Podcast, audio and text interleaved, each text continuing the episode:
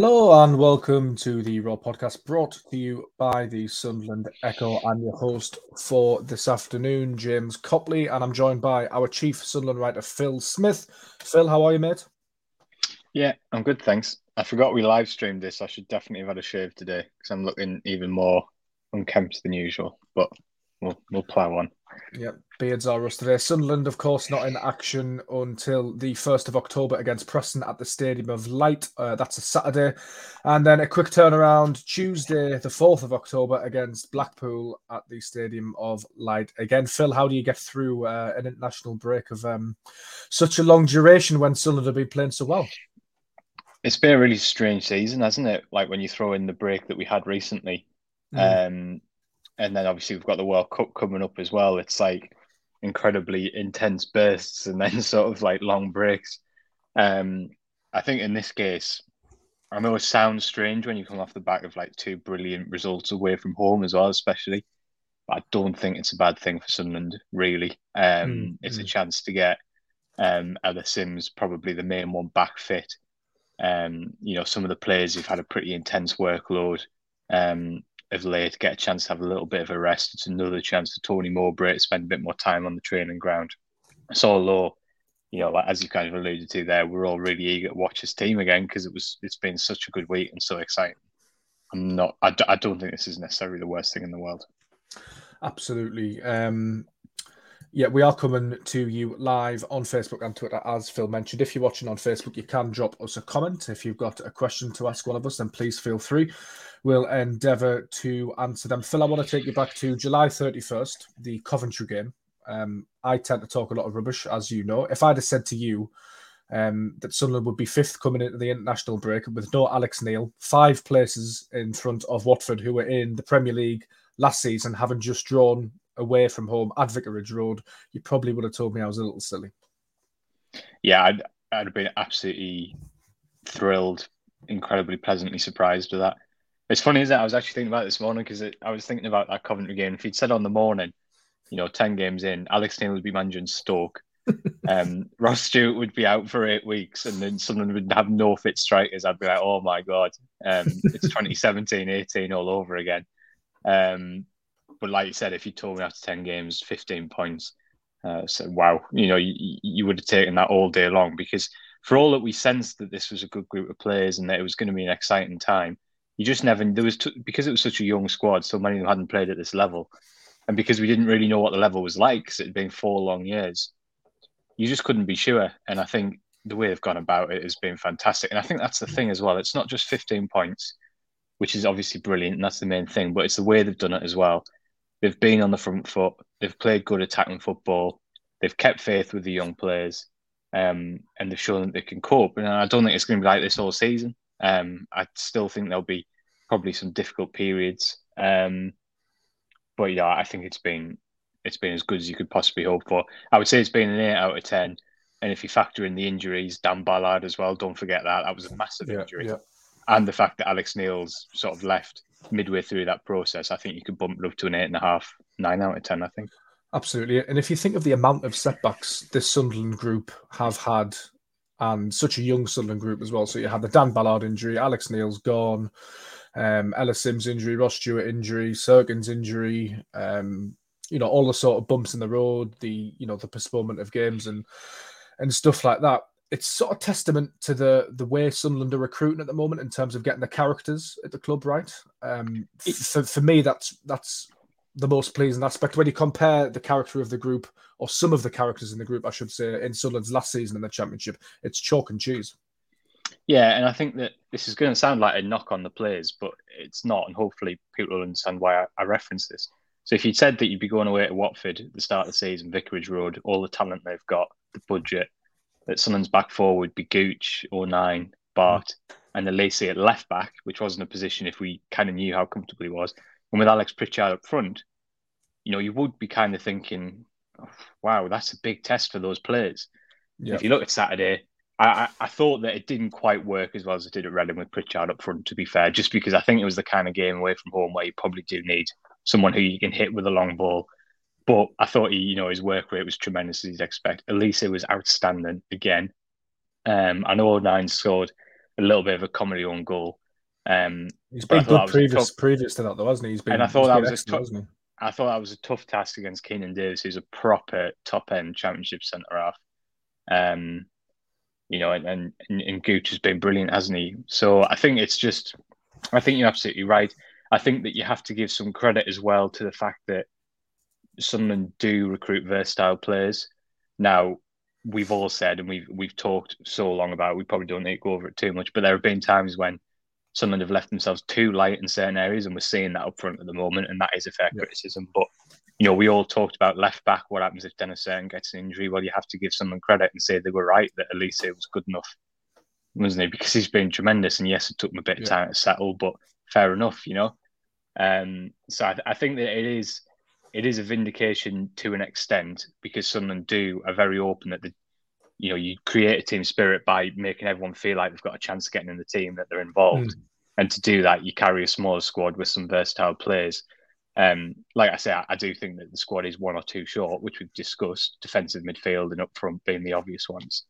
Um, well, I think we have, you know, Alese is has been a big tick in the box, hasn't it? I mean, the two the level of performance he's produced, not just defensively, you know, his goal on Saturday is absolutely no fluke. He was making that overlapping run yep um, all the way through the game. Um, you know, physical um, output he put in was incredible. He actually cramped up running over to try and celebrate with Jewison Bennette. I don't know if people saw this, but he was running over to try and get involved in the limbs and the scenes, and it just totally went. And he had to uh, get a little bit of treatment. But I thought that summed it up. Um, yeah, I, I, I rate him very, very highly. It's been a really, really, really good week. We've got loads to talk about, and we'll perhaps come back to Alese in a second. But for me at the moment as well, Phil, the connection between the players and the fans seems to be extremely strong. That's always aided and abetted by results. We know that you need results, and it all, always helps off the back of a promotion as well.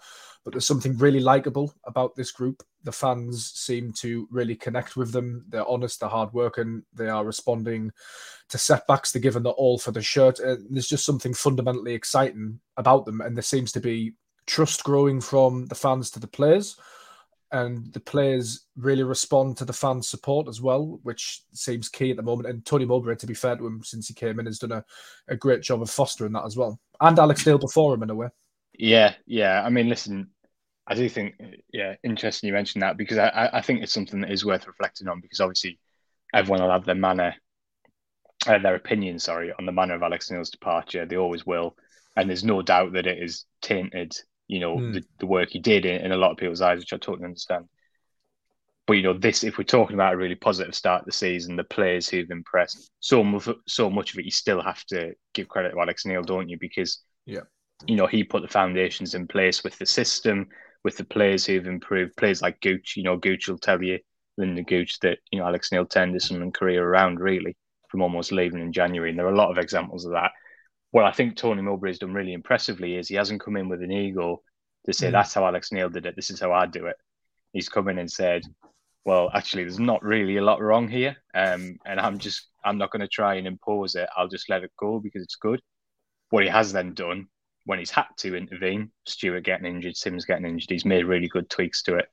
Um, and I thought the one thing I would say, it's hypothetical. You never know the answer to this question, but would Neil have put those five mm. young, inexperienced players on against a team like Watford pretty much all at once.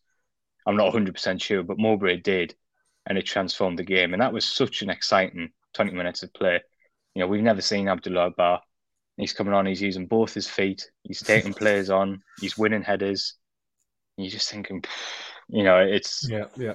It, it, listen, we we can get carried away here, aren't we? Because we're on the back of two results, and if we've yeah. been doing, you know, after the Middlesbrough game, we might be saying, "Oh, looks a very young squad and no striker," and so you've got to be cautious of not letting getting carried away. But um, you know, Ba and um, Bennette obviously gets the headlines. But I mean, Amad Diallo, what a cameo yeah. that was. But pe- people forget how how expensive he was for Manchester United to buy. Yeah, he's a, he's a, he's a player with some serious, serious, serious pedigree. I, I, think we forget about that, don't we? Because obviously, because they all came in at a, a similar time, because they're a similar age, we probably put them all in the same category, don't we? Whereas, yeah, yeah. although um, to be fair, he's still not played much senior football at all, Amad Diallo. But you're right in what you say. He burst through at Atalanta, who were one of the most exciting teams in Europe um, mm. at the time. and then obviously command a huge fee. So you're right. I think there's a level of pedigree that's that's different there. But I thought, you know, one minute you're looking up and he's making a good run in behind. The next minute you look up and he's drifted out wide and picked up a really good pocket of space. And yeah, exciting. I'm excited to see him. I think, uh, you know, sort of moving forward more, I have no idea what position he plays because the appearances we've seen him, he's just drifted about. And I don't mean yeah, that in a negative way at all. He's just sort of seems like a bit of a free spirit, but in, in an intelligent way. And I honestly don't know. Is he a striker? Is he a 10? Is he a winger? I, I, I genuinely don't know. He, he seems to make runs that I haven't really seen many players this season in the championship and definitely not in League One make. He seems to be sort of picking up pockets of space that I know he comes on when the game's stretched as well, which does help. Interesting, you mentioned those young players maybe not coming on under Alex Neil. There was friction at the club with Alex Neil. Um, he wanted uh, possibly a different direction. That's evident. That's why he's got to Stoke. Um, and it feels like in Tony Mowbray, Sunderland have got a, a, really good coach with a really good record. He seems like a really nice man as well. I'm sure we'll touch on that as well. But he seems to be more bought into where Sunderland are going with this recruitment model and how long it might take four or five years. Alex Neil, to my mind, seemed very much, well, this is Sunderland. I can get them, you know, competing now, long term. Mm-hmm. Whereas Tony Mowbray seems more of the school of thought, well, well, I can nurture this group into something special.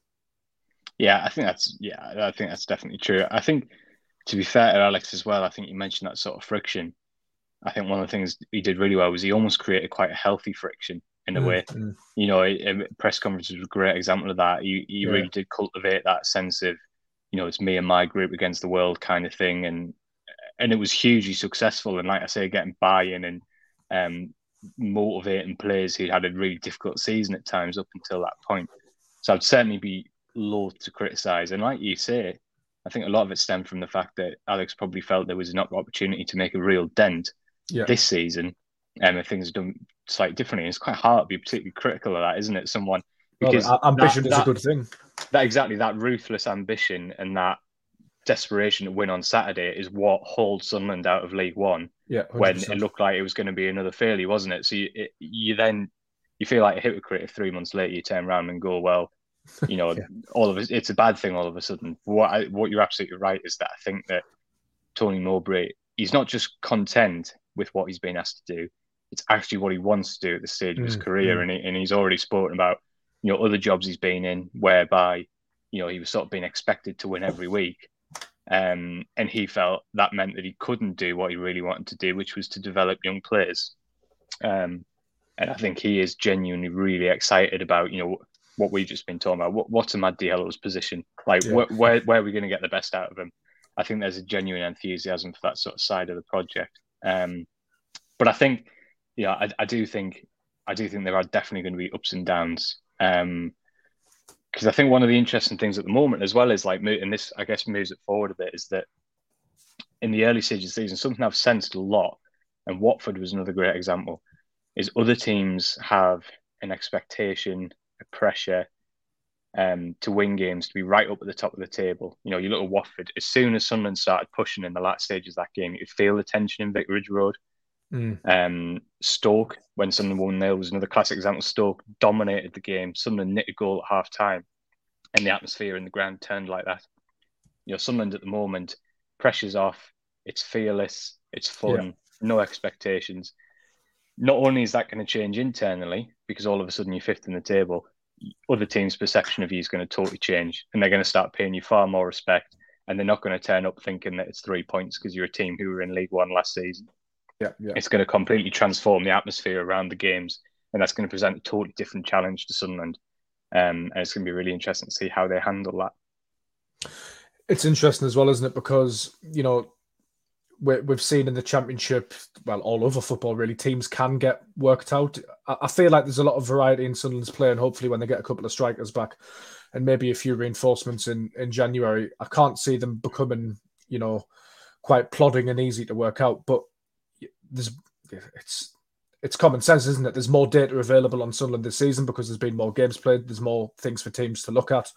Um, so it could be, and it's likely that at some point Sunderland are going to lose a couple of games on the bounce, and we'll probably have to prepare ourselves for that. Yeah, definitely. And what you say is right. And what is good about a Sunderland squad when everyone's fit is they have got the option to mix it up. You can be incredibly direct to Stewart yeah. and Simms, or you can go through Pritchard, Roberts. That's definitely good. But you're right in what you're saying. That I think if also if you look at the championship at the moment, there's five points between six yeah. and twenty second. Yeah.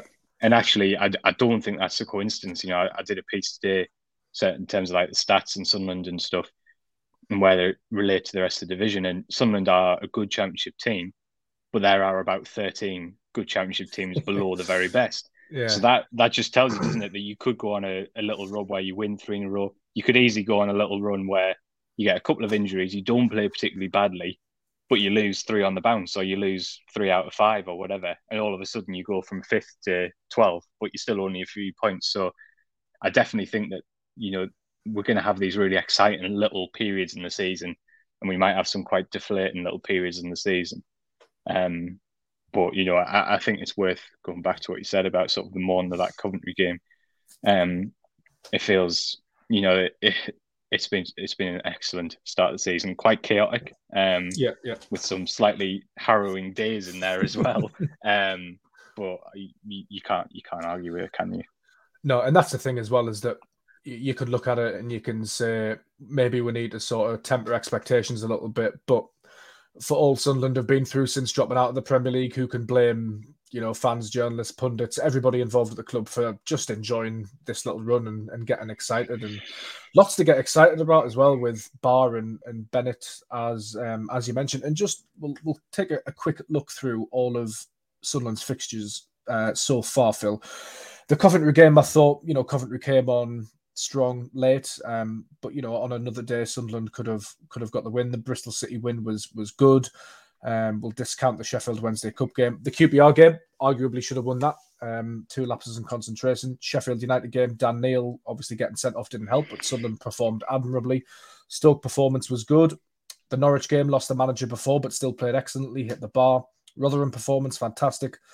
Middlesbrough game lost Stewart um, before the game. Um, interesting the perception of that one actually, because a lot of Sunderland fans rightly point out that Sunderland weren't at it. But having spoken to a couple of neutrals, my dad who watches all of the games on Sky, he's a Cardiff fan but doesn't watch Sunderland regularly. He actually thought Sunderland played well.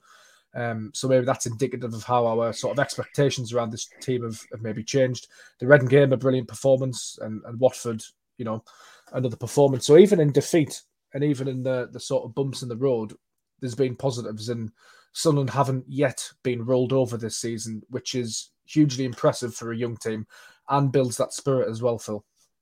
Yeah, I think the, I don't think they've lost by more than one goal, goal have they, in any game this season, which is a tremendous statistic, really. And yeah. when you factor in, you know, playing Sheffield United with ten men for however long that was, well, and, and being and being two 0 down in that game as well. Yeah, yeah, quite quickly. Uh, yeah, that could have yeah. gone wrong seriously. Yeah, wrong and that and that's absolutely right. It's that resilience that you mentioned, and and as I said, I think there'll be times when it goes the other way when you play well and, and you don't get your rewards for it. I just think that's how tight the championship is this season. But what we've seen from ten games is that Sunderland, providing they don't dip off dramatically, they're not one of the worst teams in this division, not by a long shot. And it's mm. easy in hindsight now to say, well, they shouldn't be, but we didn't know at the start of the season. We just didn't know. So I think it's been yeah, I think I think it's been hugely encouraging. I think one thing we have seen across the ten games as well is that the games. I know they've had two big wins against Rotherham and Reading, but against most teams in this league, the game's never truly won, is it? No. Because you can look at QPR and you can say, well, it's a free kick and it's a goalkeeper header, and nine times out of ten that probably doesn't happen, which is true. But I also think back to that game, a position in which Sunderland were dominant, and if it was a League One game, it's game over. QPR brought yeah. QPR brought Tyler Roberts on at half time. You know, Chair moved out the left League wing. Club. Yeah. And I thought it was a different game after that. No, Sunderland probably didn't deserve to draw, but QPR just were a different animal. Obviously, I wasn't at the Norwich game, but that's another example of where Sunderland are dominant for a large period of time. Then some mm-hmm. proven players come off the bench, and it just changes the dynamic. Um, Saturday was probably the first time we've seen Sunderland do that to somebody else, where they've turned the tide of the game. Yeah, um, yeah because Watford were totally dominant for the first 25 minutes of the second half, totally dominant. And that was probably the first time since Sunderland used their bench to actually change the momentum. And like I say, huge credit to Mowbray because some managers would have turned around and said, well, it's a bunch of kids who've never played in the championship against you know Premier League players from last season, I, I not risk it, and mm-hmm. it was to his mm-hmm. credit because the energy made all the difference. But I do think that is something as well that it's not a total coincidence sometimes that that happens where you don't get your rewards. Um, mm-hmm. Often it is about depth and it's about quality off the bench. And I suspect we'll have a few more of those this season, to be perfectly honest. Um, so, yeah, I suppose what I'm getting at at this stage, do I see Sunderland as fifth in the championship, as in the fifth best team? Do I expect them to be there at the end of the year? I'm still not totally convinced. Um, I think they'll probably dip a little bit from that, from what I've seen so far. Obviously, injuries in January are the two key big factors, aren't they? But um, at the moment, I see them as an upper mid-table side from what I've watched so far and taking everything into account. And I think that's that's pretty positive. Um, it's a really good place to be. Here's a stat for you, Phil, via the uh, Twitter account playmaker underscore en. Uh, most open play goals this season in the top 40 is 12th. Um, oh, sorry, Sheffield United, Wycombe, and Bradford have 12. Plymouth have 13. Uh, Burnley and Ipswich have 14. Manchester City, that little old team in the Premier League with Erling Haaland up front, have 15. And Sunderland are just a smidgen ahead of them in 16. Obviously, that culminated with the goal Jack Clarke scored. Have you ever seen a better Sunderland goal in terms of from the back? I haven't really that I can remember. Not in terms of in terms of the quality. One. No, not a team. I know. I not think did Hume score one last season in League One or the season before, maybe. Um, the one that springs to mind that wasn't a goal was the Borini against Manchester United, where he hit the bar, which probably would have been Aye. the best goal, the best goal ever scored ever. But yeah, that was that was just fantastic. The the Hume one that was that was sort of the very brief um Parky Ola phase, wasn't it? Where ah, Jordan Willis right. yeah, was yeah. playing as an overlapping centre back. that wasn't that was a bizarrely good goal for a number of reasons, but yeah, um, no, I think that's the best team goal that I can remember for sure. Um, that's a weird stat, though, isn't it? I don't know whether to praise Sunderland or should be slating their set pieces. I, I'm, I'm a bit. I'm. I don't really know where I stand on that. Like, it's. You, will um, take. You'll take 16 open goals, though. Surely, uh, open play goals. Yeah, Absolutely. I know that's what I mean. But should, should, should we be scoring from corners and be top and be like yeah. going well, up? I don't, I don't that's know. The, That's the thing with Stewart and Simms out of the of the side. We've got, hardly got any height, have we? So it's difficult to score from a from a corner at the moment. And both ends of the pitch, that's an issue, isn't it? Um, yeah, yeah. And you know, we saw that um, we saw that at the weekend, didn't we? Watford's goal, you know, eventually came from a set piece. Um, that's definitely it's definitely a big factor. If you think back over the last eighteen months, the amount of headers Ross Stewart's mm. knocked out of his own box. Um, Absolutely. Yeah, that's one of many reasons why a break and hopefully get some some big lads uh, fit and firing. Will hopefully be a big a positive. F- a few topics um, before we go we'll, we'll touch on Willis actually, since you mentioned him. He spotted at the Academy of Light in a recent training video. We understand that he's sort of continuing his rehab at the club. He was a very good player when he was fit, Phil. Could you see something maybe happening there, possibly? I don't know. It, it's incredibly difficult because, um, you know, the, the severity of the injury is such mm. that you just don't know what level Jordan's going to be at. So I, I, I wouldn't like to sort of make a um, judgment either way on that. What I, what I would say is, by all accounts, he is he is doing really well, um, and is probably not a million miles away from being, you know, fit. Um, I don't mean like next week, um, but I mean, yeah. you know, sort of moving forward over the next few months, he should. You know, I think there is a hope that he can get back to playing football. Um,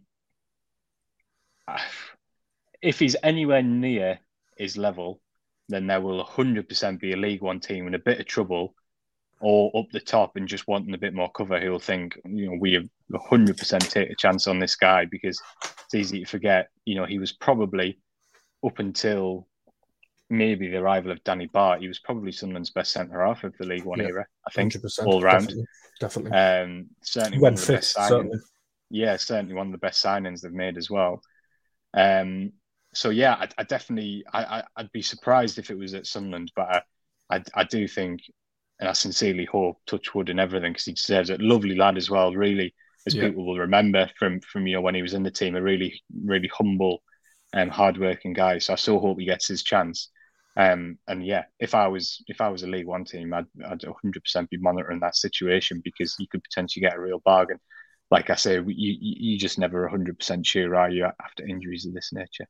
I think it's really pleasing for me that Sunderland continue to look after Jordan Willis. I'm not sure if that would have would have happened maybe in the past under previous owners and various sporting directors in the Premier League and whatnot. Maybe I'm wrong on that, but you know, it's easy to forget that Jordan Willis probably played a bit too much football with his dodgy knees on some pretty bad pitches at the time, and that probably contributed. So, I think it's nice to to see that the club are, standing by him.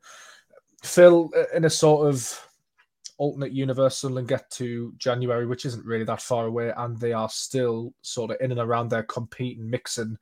Could you see a bit of backing for Mowbray in January? Uh, yeah, definitely. Um, I don't think they would move away from.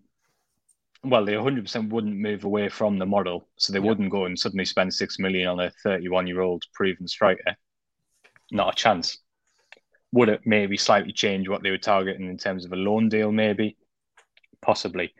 Um, it's a fine line, isn't it? Because you know you have to have your long-term plan, and that's absolutely right. But you also need to be able to recognize that it's not easy to get out of any division, and you know if, yeah. if opportunities are there, you've got to try and take it. So I could definitely see them offering some backing, yeah, if if they're up there and sort of in and around it. Um, but I wouldn't expect them to massively deviate. Um, you know that's why Tony Mowbray is at the club and Alex Neil isn't. Um, you know, and we have to sort. It's true though, isn't it? yeah, no, absolutely, sort of absolutely. We have to sort of accept that that's that's why you know that's how the club's operate, and so yeah, I definitely think I definitely think they will. Um, you know, even if you just consider that they were incredibly close to signing Nathan Broadhead on a permanent deal, so mm-hmm. there's a significant, really, portion of your budget that they haven't used yet because they didn't feel the right alternative was there was at that point. But plus, it Mowbray, follows that Mowbray did mention that there were pushing for a couple towards the end of, of deadline day exactly, as well. So ex- exactly. So there's already one or two places where the money was there if the right yeah. player was available, um, and there's clearly a need. So I definitely think there will be, but I would I wouldn't expect.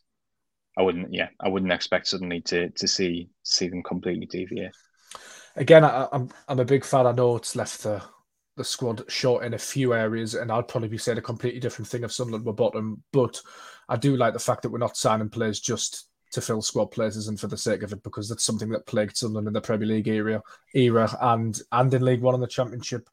Uh, just finally, Phil, the international break probably coming at a, a, well, not a decent time for fans, but a decent time for Sunderland's squad because it allows the likes of Dennis Cirkin maybe to get back. Certainly, Ellis Simms. What's Mowbray said about injuries recently? Yeah, I think Cirkin, I think, should definitely be back available. Um, it's going to be really interesting for the Preston game because I mean, dear me, Mahesh and Aji Alese, if he's not in that mm. starting eleven against Preston, can you get both in the team? Uh, maybe there is a way. Um, so that's going to be a really interesting one to watch. Ellis Simms, the expectation is he'll be back, but I don't think you can't be absolutely hundred percent because obviously he went for a scan, and by all accounts it was a bit inconclusive. So yeah. he sort of feels okay.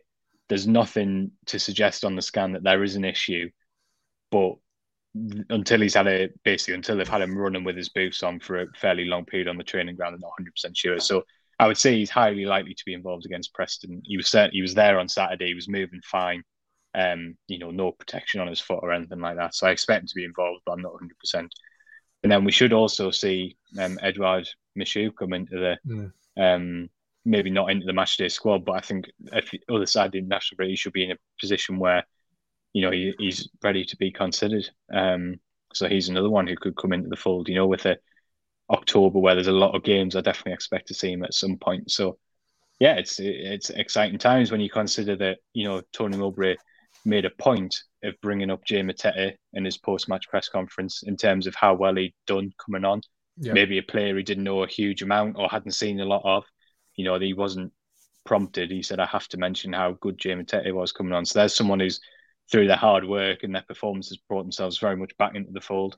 When you bring in another centre midfielder into the equation, um, it's like it feels like we've got a lot more options now, and that's credit to Tony Mowbray because he's trusted the players in the first place when we didn't know whether they were, you know, what they were going to be like, mm. and he's shown himself that he's got those options. So it's good for him, but he's made that, if that makes sense. So yeah. he deserves a lot of credit for that. No, he does. And finally, finally, I promise this will be the last point. But just on Mowbray again, he seems to have sort of captured hearts on Sunderland a little bit. I know it's all it always helps when the team's doing well, but you know, from singing Elton John at Vicarage Road to you know saying that he just puts Bennette on the pitch and they don't he doesn't speak English, so he just tells him to run up and down the line, but he's quite prepared to do that.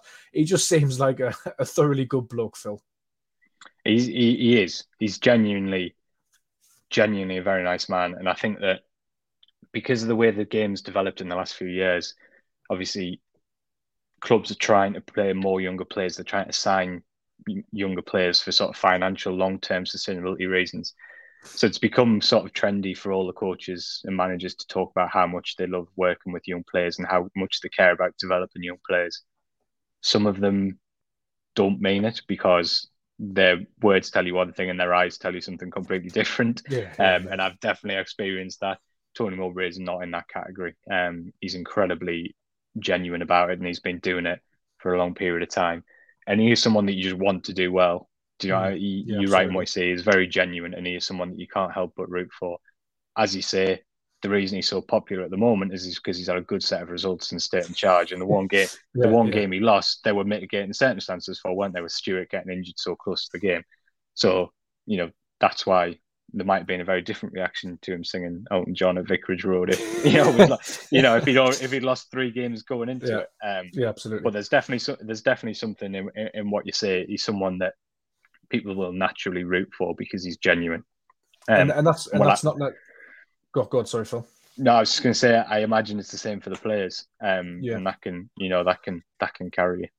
And that praise of Mowbray's personality isn't necessarily well, it isn't at all a detraction of Alex Neil's personality, who because I wasn't necessarily asking the questions of Alex Neil. I thoroughly enjoyed sitting in on his press conferences too, and he was also extremely engaging, but just in a very different way. Yeah, and, and the players loved Alex Neil as well. So that I guess that's the key thing, isn't it? Um, but yeah, you're absolutely right. I mean, even I, who was very much on the receiving end of Alex Neil's uh, slightly acerbic wit um, on multiple occasions, I was a bit um, maybe a, um, a, bit taken aback at first, but once I got used to it, I very much enjoyed it. And you're right, he was very engaged, engaging on tactical detail and a really interesting sort of person to speak to. So, um, yeah, listen, I it's been so far it has been a seamless transition, even though they're mm. two very, very different personalities. Um, and listen, you have to give credit to the hierarchy for that, don't they? Because so yeah, far yeah. they've managed that process well. Um, you look at October, there's a lot of games. You know, Stewart's still going to be injured, isn't he? Um, it's going to be a totally different test. Um, if someone's still in fifth at the end of that month, then that that's some achievement. So, yeah, I'm I'm still bracing for a few bumps in the road, but uh, so far so good. Uh, there'll always be bumps in the road. This is uh, Sunderland. Right, we'll end the podcast there, Phil. I'm off to Google what acerbic wit means, like everybody else listening to this. But you can head over to the Sunderland Echo website. We'll try and keep you entertained during the international break with all of the latest Sunderland AFC news and content. And once again, thank you for listening to the Raw podcast.